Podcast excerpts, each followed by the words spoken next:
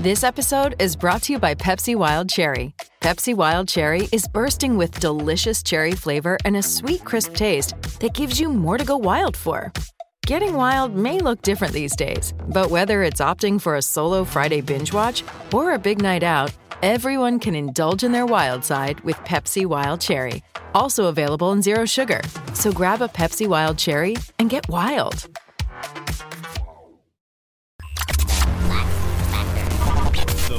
Factor Podcast. What is up, College Across fans? You're watching episode number 249 of the Lax Factor Podcast. I'm your host, Ted Hoost, and today we're going to talk about a bunch of the games that were played yesterday, including the matchup between number 1 Notre Dame and number 3 Virginia. We'll also talk about Maryland, Hopkins, Duke, Georgetown, Princeton, Syracuse, North Carolina, a bunch of other games. Before I get into it, as always, be sure to like, subscribe, hit the notification bell so you're notified when we put out videos on YouTube. But if you're an audio listener, just share the video. Rate the video if you listen on Apple, or rate the podcast if you're listening on Apple Podcasts.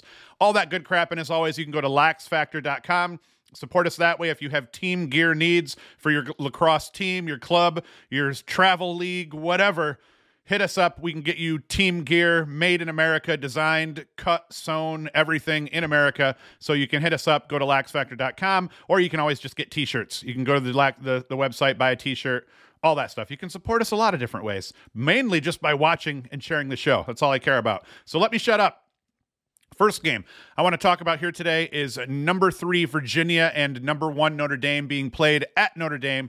The battle between these two teams, it started well for Notre Dame as Chris Kavanaugh struck first, giving the Irish a 1-0 lead just 2 minutes and 50 seconds into the game on a dish from his brother Pat. A filthy low to high righty snipe from about 11 yards out or so with an insane release. He received that pass, loaded up, and unleashed hell all in a single motion. Just a beautiful, beautiful shot. The celebration, short-lived though, because UVA rattled off the next 5 goals of the game. They held a 5-1 lead by the end of the first quarter. That run was started with Connor Shellenberger losing Chris Fake at X with a quick change of direction for a nearly uncontested goal as he got just inches above GLE. Nobody finishes with no angle as well as Connor Shellenberger, I don't think. That run ended with Xander Dickson burning an easy quick stick after burning. That doesn't even make sense.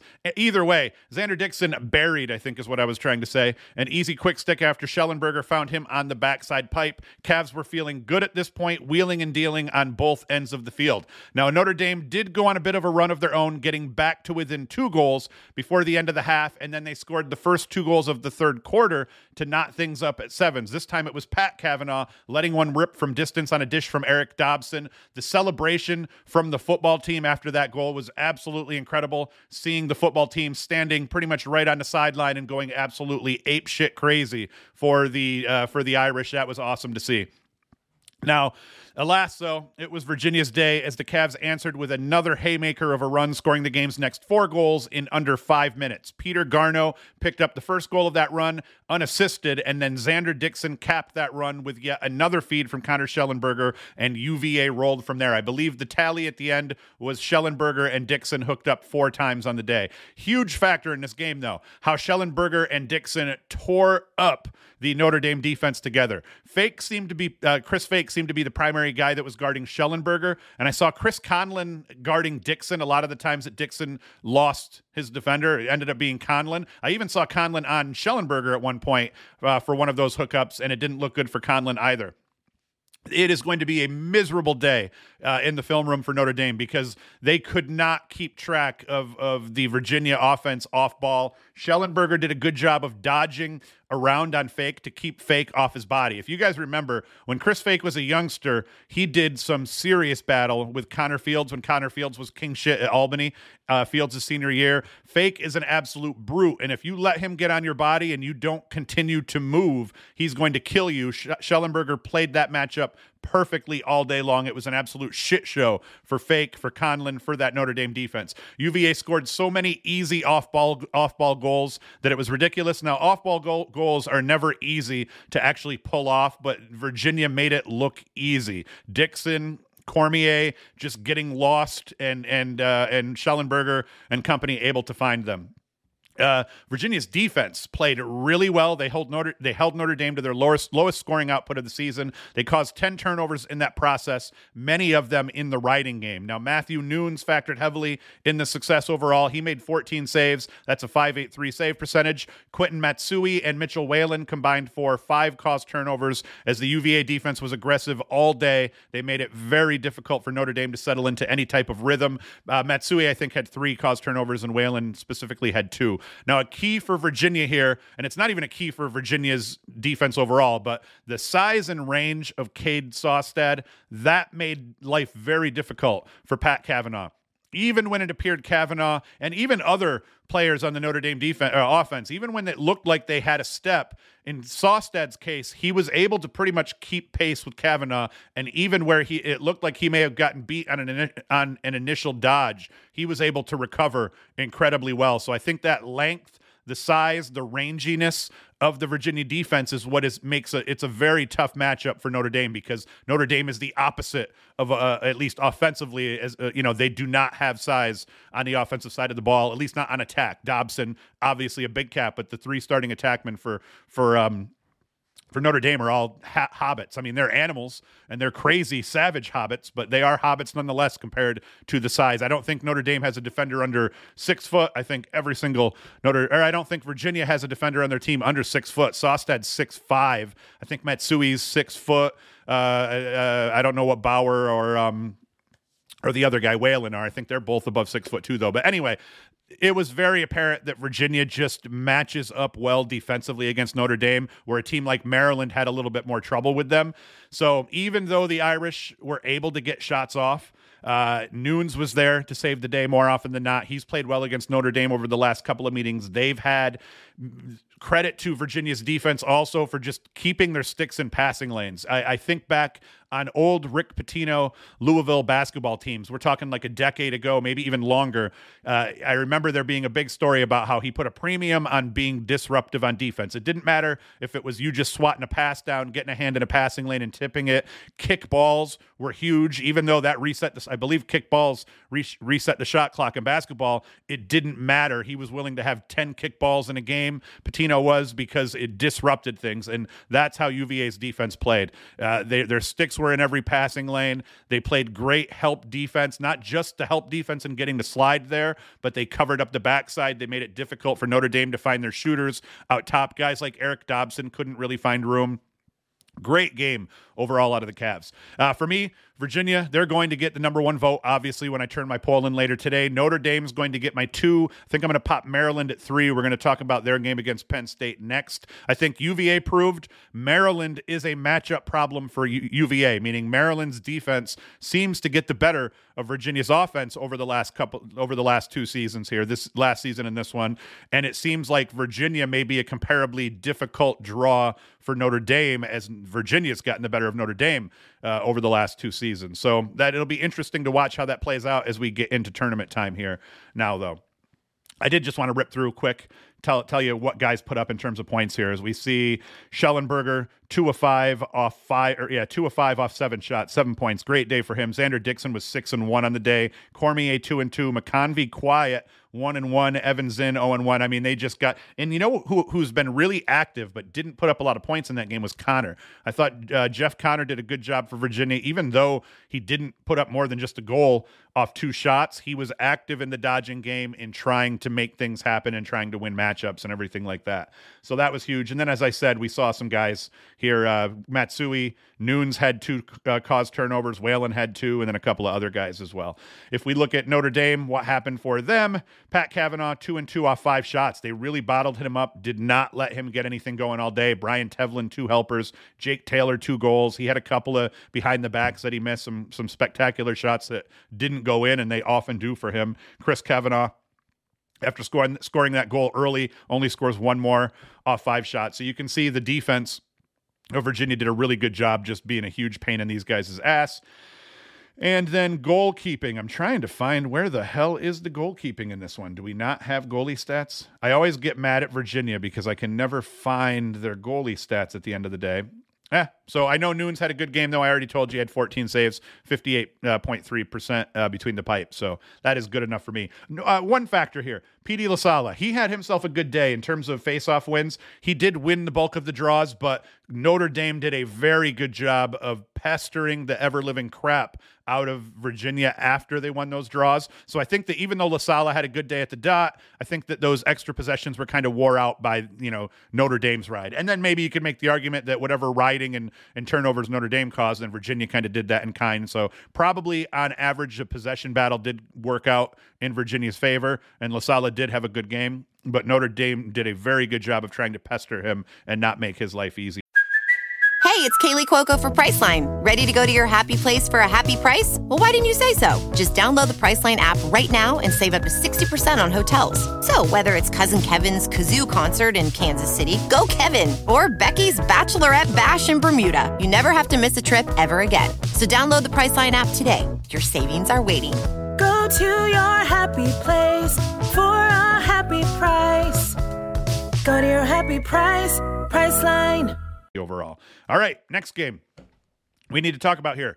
Number 10, Penn State, and number 2, Maryland. Penn State held up well over the course of the middle of that game, the second and the third quarters, but that slight edge over the first quarter and the fourth quarter for Maryland kind of decided this game and gave them that 13-10 win at home. Penn State took a 3-2 lead with 2:07 left in the first quarter off a trainer-to-trainer goal, Matt feeding brother Jack. Then Maryland would answer in a big way. They'd go on a 6-goal run. First goal was scored by Eric Spanos. That was unassisted. And then that was capped by Eric Kohler on a dish from Daniel Maltz that proved that it doesn't matter who Maryland has on offense. They can run their offense with long poles and defensive midfielders on the field, and they can still score a goal in a settled set. Now, the player of the game for Maryland, once again, Luke Weirman. On a day that Terps freshman netminder looked average, he looked anything but average, and the Terps went over Virginia. Ruppel did. Luke Weirman, he made sure that Maryland won the possession battle in a close game. When Maryland was down 3-2 in the first quarter, it was Weirman that won the game's next three faceoffs, and each of those possessions resulted in a Maryland goal. After a rougher-than-average third quarter that allowed Penn State to kind of get back in the game a little bit, Weirman again went on a tear. He won 3 of 4 draws over the course of the fourth quarter, and those extra possessions helped Maryland keep their lead and in turn pick up the W. The extra possessions were also hugely important for Maryland as their offense, it's not nearly as efficient as it was a season ago. Maryland had 15 turnovers to Penn State's 11, but that was about the only stat that Penn State won overall. The Terps outshot, outground-balled, and outfinished their Big Ten rival en route to that 3-goal win. They beat them up all over the field. The scoreboard didn't quite indicate that, and we'll look at some stats here that might tell us why. Another thing that has proven interesting for this Maryland team, they're living and dying by this positionless, sharing is caring kind of offense. The schemes allowed them to have a great deal of success this year offensively, despite losing almost all of their leading scorers from a season ago. They've actually impressed me with the efficiency, despite the fact that you've got a lot of guys here, guys like Jack Corris, Eric Kohler, Owen Murphy, Braden Urksa. These guys did not factor heavily in any manner last year, and they're all taking turns getting shit done for the Terps on offense. That in itself is impressive as hell. So if we dive into the stats a little bit here for Penn State, we see Jack Traynor, 4 goals, Matt Traynor, 1 and 2, TJ Malone, 2 and 1, Winkoff, 2 and 0. So the usual suspects here. Did okay for Penn State, just not enough overall. But if we come down here, we look at Maryland, very spread out. Corris, 3-0. Kyle Long's really the only returning top scorer on this team, 2 and 1, and he's been kind of quiet this year. Dante Trader got into the action, 2 goals for him. He also had 2 caused turnovers and 2 penalties for a minute and a half, so Trader out there getting physical. Eric Kohler, like I said, 2 goals, so you're just seeing that they're getting help and they're getting points from, look at this, all the way down. 1, 2, 3, 4, 5, 6. At least 6 guys put up 2 points, and then we had 7, 8, 9, 10, 11, 12, 13 guys in all put up at least 1 point, including defensive midfielders, long poles. Let's see here. Did we have a defender? John Geppert had an assist in this one. So just a hell of a job for Maryland overall, just getting scoring, and the defense we know about. The defense has been incredible. Ruppel here, pedestrian day for him. 9 saves against 10 goals against. He did get almost all the minutes in this game and got spelled at the end of the game here. And then Fracion played decent in cage for Penn State, 13 saves, 13 goals against. But like I said, Weirman, he's the big factor here. He won, 19 of 27 on the day. So that's a great job for him. 9 ground balls in that mix. Next one that we got to talk about was the nightcap, the game played last night between number 8, Johns Hopkins, and Michigan. This one is important because Hopkins is, not the number 1 team right now in the Big Ten, although I think the Big Ten is wide open at this point. I think Maryland is still favored, but you've got teams like Penn State, like Hopkins, that come tournament time are all going to be dangerous. This game was, I think, important for both Hopkins and Michigan. Michigan needed a win very badly. This pretty much murks, I think, their chance of making the NCAA tournament, barring they win out from here and maybe even win the Big Ten tournament. But anyway, I digress. Michigan, they came to play Saturday night against Hopkins, but all of their hard work was undone by a solid Hopkins fourth quarter. Michigan took a 9-8 lead with 6:50 left in the third off a Jake Bonomi snipe that beat whichever Hopkins keeper was in at that point, and I didn't see when I rolled the highlight. Marseille and Caracciolo, they split time. That goal by Bonomi, though, absolutely disgusting. Stick side high, but perfect placement in that corner with a serious heat on it. It was a beautiful shot. Brendan Grimes, he'd both start and finish a 4-goal Hopkins run, scoring his first of the run unassisted. A nice dodge across the top of the field, kind of going left across the top. And then his second was an outside snipe that made its way through traffic to beat to the back of the net off a Russell Melendez feed. I actually think Degnan hit the deck on that one. He was kind of interference on the crease, and he hit the deck, ball goes past and ends up in the net. That made the score 12-9, and Hopkins would roll from there. Now, the Jays had a rough day at the faceoff dot. They lost 19-11 in terms of the faceoff dot to Michigan, but they picked up 7 more GBs than Michigan. They forced Michigan into 20 turnovers. Michigan only cleared the ball 12 of 19 times successfully, and those extra possessions were enough to allow Hopkins to get control of the game, especially over that third quarter, over that final third of the contest, that final kind of 33% of that game. Hopkins pretty much controlled it. Scoring very lopsided for Hopkins. Melendez goes for 4 goals and 3 helpers. Degnan goes for 5 goals, and Brendan Grimes scored 4 and dished 1. Penn State had a very hard time bottling those guys up, as was evidenced by their output. And then credit to the Hopkins defense for forcing 2 of Michigan's top 3 scorers into 3 turnovers each in Zawada and Cohen. They both struggled, didn't put up many points overall. If we look at Hopkins, as I said, Melendez 4 goals off 8 shots. He also had those 3 helpers. Degnan 5-0, Grimes 4-1, and then everybody else. I mean, we only had 4 other guys put up points. Angeles was 1-1, Peshko 0-1, so not all that impressive overall there from the rest of the Hopkins team, but the Big Cats there, they ate, and they ate well. And then if we look at Michigan, Zawada was 3-1, but like I said, those 3 turnovers there. Ryan Cohen was 1-2, but boom, 3 turnovers there. So the the Hopkins defense was very disruptive. Gave these 2 top attackmen, I think they're the number 2 and number 3 scorers for Michigan right now, gave them problems. I think Bohm is actually the leading scorer for Michigan right now, and he was held to just 2 assists and just 2 shots. So great job by the Hopkins defense. As we see here, Shane Carr did not have a great day against Hopkins. Marseille, 4 saves against, 6 goals against. He only played half of the game. And then Caracciolo, I don't even know how to pronounce that. Caracciolo, he ended up coming in not much better. 3 saves off 5 goals against. So not a lot of consistency in cage for Hopkins in this one, although Marseille has been solid all season long for them. And just not a goalie's day here overall. That's it. We're done talking about that game, and we are going to move on here to Duke and St. Joseph's. Number 4, Duke against St. Joseph's. Now, St. Joseph's did an admirable job of not getting roached by a very hot, very effective Duke offense in this one, but Duke still controlled the game throughout, and the outcome wasn't really in question, even though the score at the end was 12-9.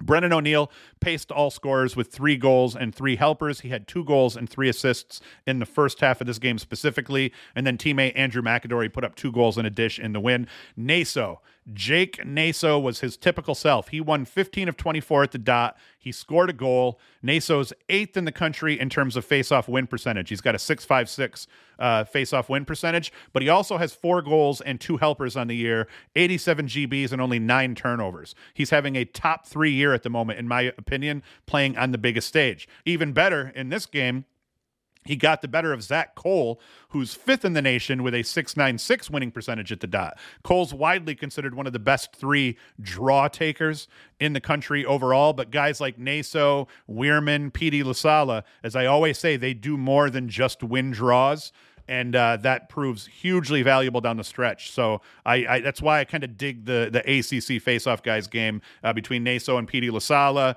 and then Weirman from Maryland. They all do an incredible job of doing far more than just winning faceoffs. Wilson Stevenson for Duke. He forced 3 turnovers. He picked up 6 GBs for the Blue Devils. Kenny Brower and Jack Gray and Tyler Carpenter, they all forced 2 turnovers each. So not only did Duke win the possession battle at the dot, but they also took the ball away from guys like Levi Anderson, Tucker Brown, and their teammates quite a bit. Carter Page for St. Joseph's, he put up 6 goals. Not a bad day for him. Their offense was doing all it could to keep them in it, especially after Duke ran away for a little bit over the course of that third quarter. It just wasn't enough, though. The Duke offense, too good, especially when your All-American faceoff guy is getting beat, you know, more often than not by Duke's future All-American faceoff guy.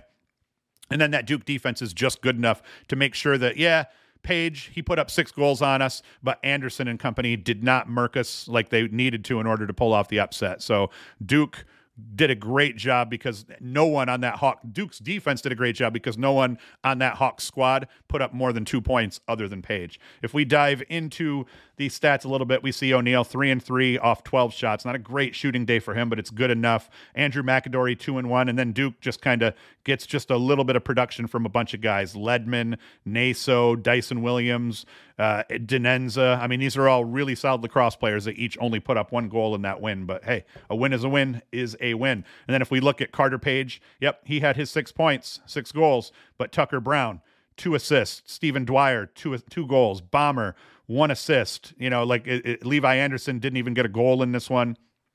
So credit the Duke defense. They did a great job in this game overall.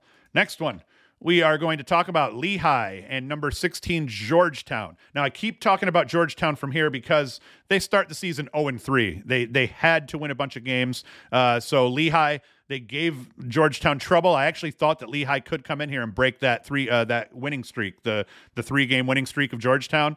But in the end, they couldn't. Georgetown got their shit together. They were able to gain control of this game over the course of the third quarter. Then they held off a late-game rally by Lehigh in the fourth, and they secured themselves a 17-15 victory. Tucker Dordovic had the hot hand. He scored 6 goals off 13 shots. He was consistent in terms of the pacing of his scoring 3 goals in the first half, and then another 3 goals in the second half. The Hoyas man-up offense, they were 3 of 4 on the day. Their man-down unit held Lehigh to 1 of 3. So in a close game like this, special teams becomes important, and they delivered. Georgetown defense poked and prodded Lehigh into 25 turnovers on the day, and they only cleared the ball successfully 15 of 21 attempts. So it wasn't just a solid defensive effort out of Georgetown. It was a great between the boxes kind of play and even riding effort out of Georgetown. And when you only clear the ball 15 to 21 in a close game, that's usually going to result in you losing, and that's what happened. Dylan Hess forced 3 caused turnovers. He picked up a GB. He had a goal. 4 Hoyas scored forced at least 2 turnovers, including Wallace Halpert, James Donaldson, Will Tomnanovich.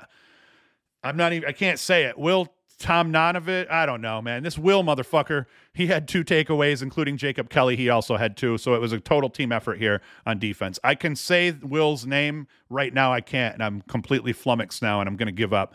After starting 0-3 with losses to Hopkins, Penn, and Notre Dame, Georgetown has now won 4 straight with wins over Princeton, Richmond, High Point, and Lehigh. Now, that Princeton win wasn't going to look all that great, but Princeton just kicked the living shit out of Yale this weekend. So now that Princeton win is looking even a little bit better for Georgetown. They face Denver. It's going to be Georgetown against Denver at Georgetown.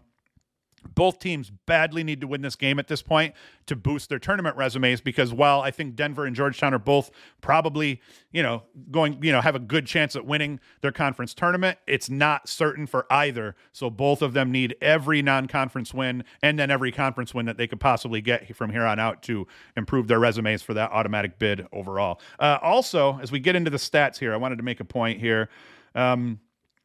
Yeah, Christian Muley, he's 4-3 for Lehigh.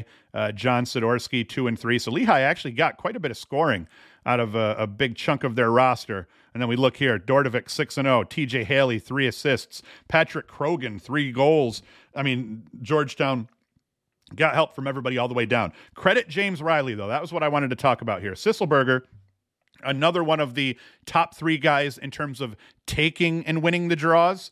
Riley's one of those guys that I put in that tier with guys like Weirman, Lasala, Naso, where he's good at winning draws, and he wins the bulk of the draws he takes, and he won 15 of 32 on this day, but Riley's also an offensive threat. So yes, Sisselberger slightly edged Riley out in terms of face-off wins on the day, but you look at Riley, 15 of 32 is not bad, and he scored 2 goals. So credit to him, because if Sisselberger just has his way on the day, then Georgetown could end up losing this game. But because he kept pace with Sisselberger and was close in terms of the draws, but then he puts up 2 goals off 2 of those wins, that's absolutely huge. So credit James Riley for that. Now let's see, cause turnovers, anything good? Yeah, like I said, Dylan Hess and then all these guys had these cause turnovers. In cage, Scarfenberger for Georgetown, 11 saves, 15 goals against, not great. Once again, not a good day to be a goalie here. Look at what Pecora did for Lehigh, 9 saves against, 17 goals against. That's an absolute stinker of a day in cage. Granted, it's against Georgetown, and they have a pretty formidable offense. At least by now, they're playing good offense. Next game I wanted to talk about here was Yale getting the crap kicked out of them by Princeton. And that's going to create a problem for Yale. We'll kind of look at that here in a little bit. But as we go through here, Yale scores the first goal of the game, Jack Monfort from Johnny Keeb. And then Princeton just goes on an absolute monster of a run. They scored 8 goals back to back. I'm wondering if I actually said that 8 times. So they end up taking an 8-1 lead. Lucas Stannett scores that one from Alexander Vardaro, and that was all she wrote, folks. Yale does get back to within 8-3. Princeton then scores 4 more. Yale scores 2. Princeton then scores 6. So, I mean, for every 2 goals that Yale scored, Princeton put up 4 to 6. And that was all she wrote, and they win 23-10. I absolutely did not see that coming. I actually thought Yale would win this game. I didn't do picks this week because I did a Twarton update. If I had done picks, I would have picked Yale to beat Princeton in this one. I would have assumed that was just the way it was going to go. Chris Lyons, 4-0 for Yale. Thomas Bragg, the big lefty finisher with the huge monster snipe, he goes for 3 goals. Matt Brandau kept off the scoreboard, just 2 assists off 9 shots. Let's see here. I mean, we're not seeing. Brad Sharp did nothing. You kind of go through the list here. Leo Johnson did nothing, 5 shots, no points. Credit to the Princeton defense because they played a hell of a game against Yale. Yale's offense looked like crap. Yale's defense definitely looked a lot worse than their offense did, but it's not always on the defense. If the offense isn't producing, that's going to snowball into the defense. So any one of the teams could start the snowball or, could start playing shitty, but if the other group struggles and then plays shitty also, then it just snowballs into an ass whooping like we're seeing here. Look at this game Colter Maxey had. 8 goals, 2 helpers. This dude has been a monster for Princeton thus far this season. I expected a guy like Vardaro or English or, some of those guys to maybe be the leading scorers on this team. So for Maxey, who I believe a season ago, we can actually go in here, and I'm just going to look for you because I'm actually curious, but 22. Yeah, Colter Maxey was their 4th leading scorer. All of these guys are back. I think Slusher's gone, but Brown is gone too. But yeah, you look at this. I mean, Sam English has not been all that proficient in scoring this season. Maxey, their 4th leading scorer from a year ago, is now their leading scorer. And I was wrong. He was a little bit higher up the list than I thought he was. Vardaro was right behind him. But anyway, moral of the story, Maxey's having a great season. Princeton needed this win very badly. If we come into here and I go into inside lacrosse, we're going to bring this over here and we're going to find Princeton. and I am going to click on them once I do. Okay. Yeah, we come into here. Everybody thought Princeton was awesome. I even had Princeton ranked way too high. I had them, I think, in the top 5, top 7 or something like that. And their first two wins, a big win over Monmouth, but then a closer than expected win against Manhattan. Then that led to 4 straight losses to Maryland, Georgetown, Rutgers, and Penn. And it's like, holy shit, things are not looking good for Princeton. I honestly thought this Yale game would be their 5th loss in a row, but the wounded dog theory proves true. That Princeton was definitely the more wounded animal, and they fought tooth and nail and then just ended up kicking the shit out of Yale in this one. So a must-win game for Princeton. And from this point on, every game is a must-win game for Princeton. They've got Brown next, and then they've got to play Syracuse at home after that. So there's, no walks in the park. Even Dartmouth is playing tough lacrosse. So the last 5 games for Princeton: Brown, Syracuse, Dartmouth, Harvard, Cornell. I think they could win. They pretty much have to win them all, because once again, there's teams that are in the Ivy that are better than they are. So they're going to be just fighting tooth and nail to try to get that that 4th Ivy League tournament spot. But then they got to win it from there, because they do not have a resume right now that is even remotely good enough to get them into the NCAA tournament. So they're going to have to win some games. All right. The next one I wanted to talk about, a game that is always near and dear in my heart, is Syracuse taking on Hobart at the Carrier Dome. Hobart actually played pretty tough here. 6-2 at the end of the first quarter, 9-4 at the end of the half, and then Syracuse came out and scored the first couple of goals of the second half. So, yeah, Hobart, it actually was impressive. I think that Will Mark robbed them quite a bit, because offensively, man, they were getting a lot of looks early in the game, to the point that it was worrying me, because if Will Mark didn't stand on his head and have another great game, which he had 14 saves against just 6 goals against, if he didn't rob them over the course of the first half, that game is a lot closer going into halftime, because their offense didn't look too bad. Once again, I can't sort the stupid statistics for Syracuse, so we're going to have to scroll around to see what dudes did. Joey Spallina here, he was 4-2 on the day. Michael Leo looked great, 3 goals off just 5 shots on the day. That Syracuse midfield unit, though, what has impressed me the most is Syracuse is playing a ton of freshmen here. Their first 2 midfield units are pretty solid. The unit that has impressed me more than any of the others, though, is the 3rd midfield unit. This John Cohen, number 81, I believe he's a sophomore, 2 goals and 2 helpers in this game. He came out against St. Bonaventure, had a very good game as well. From what I'm seeing, he's getting, especially in this Hobart game, he got minutes against Hobart's first team guys, and he came in and he can't be guarded. The dude gets a step on every dodge. He came in right away, I believe, and on his first dodge of the game, he ended up having an assist to Joey Spallina. So this, say what you will about Syracuse, they're going to struggle, I think, this year, especially down the stretch. As after this win, now Syracuse is just going to be fed to the dogs. If we come in here and we look at their schedule. All right.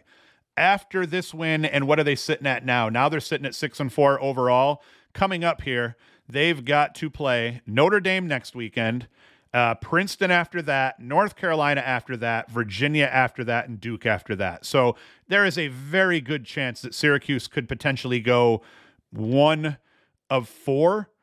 Over this 5-game stretch. They could go 0-5 over this 5-game stretch. I mean, Princeton has just proven, yes, they've struggled, but they're still a very good lacrosse team. Carolina's already beat the crap out of Syracuse. Virginia is filthy. Notre Dame is filthy. Duke is filthy.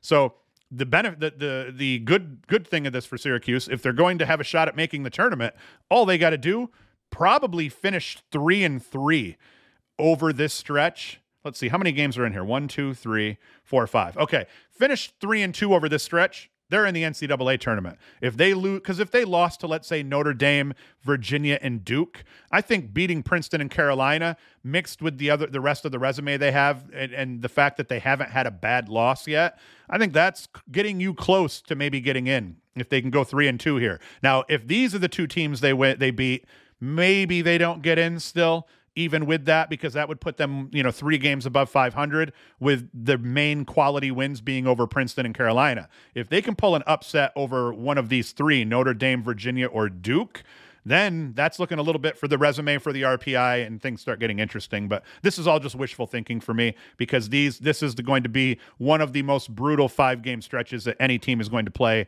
all season long here.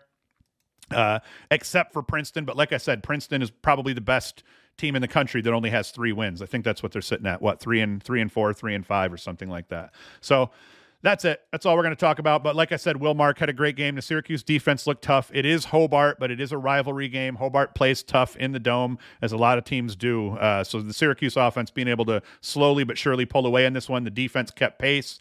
That's a hell of a job for Cuse, and now they're 6-4 instead of 4-4.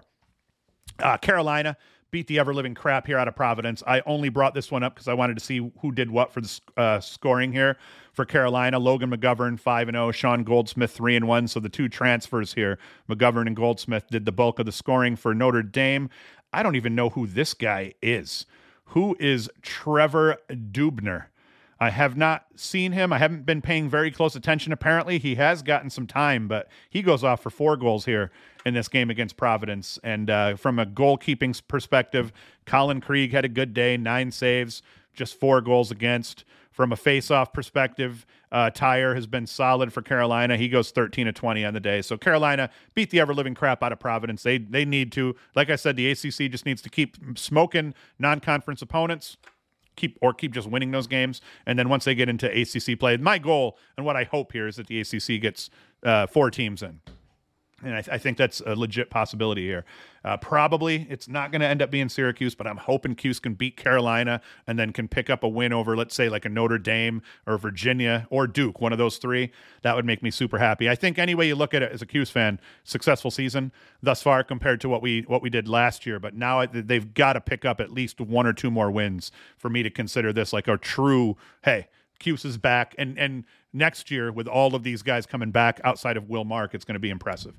Vermont beat Albany. Wanted to see how Vermont did. Once again, just to see what that does to all these other teams' RPIs. Curious about what's going to happen in the America East. But Vermont handled Albany. Brock Haley goes for 6 goals, 2 helpers, and Tommy Burke at the faceoff dot dominates 18 of 23 in the win.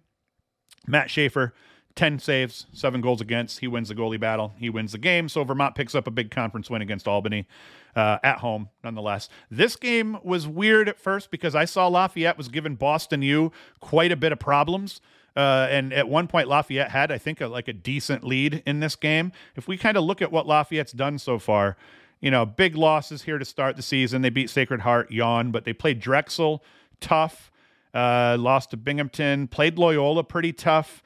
Not terrible against Army here. So, I mean, Lafayette's kind of been a little bit sneaky here, but they gave Boston U all they could handle. It ends up being Lou Perfetto goes 6-1, Timmy Lay 2-1, Tommy Bork 2-0, Dalto 2-0. So the offensive guys on Boston U end up doing enough to win this game.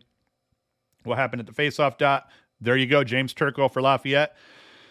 Did a good job at the faceoff dot. That probably helped Lafayette, especially early in this game here. And then goalkeepers, not a great day to be a goalkeeper. But, yep, I thought it was a big deal that Boston U did end up winning that game. Now, they are sitting at 7-1. They are still unranked because when you look at who they beat, are they unranked? Man, now I'm going to have to look this up. I don't know that they are unranked, even though I'm popping off like they are. Okay, no, they're still ranked. 18th, but you kind of look at the quality of the wins they've picked up thus far.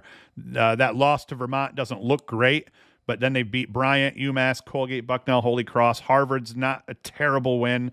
Lafayette. So now they're going to get into some nitty gritty here. They've got Navy next, Boston U does. They've got Yale. Then they've got Loyola, Lehigh, and Army. So they're about to have a 5-game gauntlet to finish their season, and the whole season hinges on these last 5 games. What they've done thus far does not matter.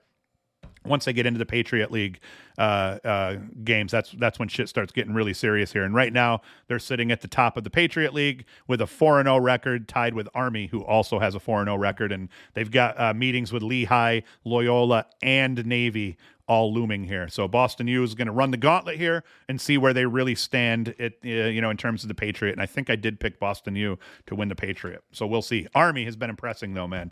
You know, a hell of a job by Army overall. Jacksonville beat Mercer 18-5. I saw here, and we look at the scoring for Jacksonville. Intieri 3-4, McGuire 3-2, Dylan Watson 4-1. The transfer from Georgetown. Goalies Milliken, not great. Once again, not a great day to be a goalie. Didn't seem like yesterday was a great day to be a goalie overall. Wilmark had a hell of a day, but it wasn't against the best competition out there. and Ashton Wood. Ashton Wood did a hell of a job at the faceoff dot for Mercer, hence them keeping pace a little bit. He wins 22 of 33 for Mercer at the faceoff dot, but that's not enough, and Jacksonville still wins that game. Let us see. I haven't talked about a bunch of games. Now I'm just going to kind of rip through the last few games that are being played today, and I'm a little bit late getting this out, so probably Cornell will just about already be playing by the time you're watching this, but Cornell hosting Penn in Ithaca, so that's going to be a huge game. If we look at some others, Army beat Loyola 10-5. Let's see here. Towson took out Fairfield 11-7. What else we want to just talk about quick? We already talked about Carolina. Yeah, it was a weird day yesterday. I watched a bunch of lacrosse, but yeah, Binghamton gets a 1-goal win over New Jersey Tech at home. That was another big one. UMass ends up beating Brown at home 10-9. Let's see what the Drip King did in this one. Did the Drip King take some face-offs? Caleb Hammett, baby. The Drip King, 15 of 23. So the Drip King factored heavily in UMass's win over Brown. He says he sucks at lacrosse, folks, but apparently he doesn't really suck at all at lacrosse. Drip King did not get a point. Did not get a point in that win. That is very disappointing to see. But hey, UMass now 5-3. Picking up a win over an Ivy League team. Brown is struggling compared to what they did last year, but hey, they don't have the Drip King. If they had the Drip King, maybe Brown could have won this game. Not the case though. Air Force beat up on Lindenwood. That's not that impressive. Delaware picks up a 15-7 win over Hofstra. J.P. Ward 1-3. Brendan Powers 2-1. Clay Miller 3-0. Ty Kurtz 2-1. So Delaware offense, they apparently had it rolling against Hofstra, and they beat them up. Matt Kilkiri, 10 saves with 7 goals against. And then at the faceoff dot, they struggled. Chase Patterson did a decent job for Hofstra at the faceoff dot, but it didn't matter. Delaware, they win that game. And then I think that's it. Oh, yeah, Dartmouth and Harvard. I didn't see who won or who scored it. Let's see here. Who scored the game-winning goal? It didn't say. I don't care enough to look it up here. But Dartmouth beats Harvard in overtime at home. Colin McGill, 4-1 on the day. Goalie battle here. Mason Morrill, 11 saves against, 9 goals against. That's not too bad. So that's it. I'm going to shut the hell up now. I'm going to cut this up, put this out for you all. I'm going to watch the Cornell game. Hopefully I'll be done with this by the time that Cornell game starts. I will be back to doing a preview on Wednesday. We'll talk a little bit about today's games on Wednesday, and then we'll preview the games for the upcoming weekend and all that crap. So that's all. If you need, once again, you can go to laxfactor.com, support us that way. If you need team gear, we make custom uniforms in America, and team apparel, reversibles, jerseys, shorts. You want some shorts with pockets? We can do that crap too. Unlimited designs. Everything's dye sublimated, printed in America, cut and sewn in America. Support American businesses. And as always, you can get t-shirts, Lax Factor Podcast t-shirts, random, not Lax Factor Podcast related t-shirts, all that crap. So that's all. Thank you for listening. Thank you for watching. Come back on Wednesday. I'll be back doing the preview show. And that is all. Hoost is out. The Lax Factor Podcast.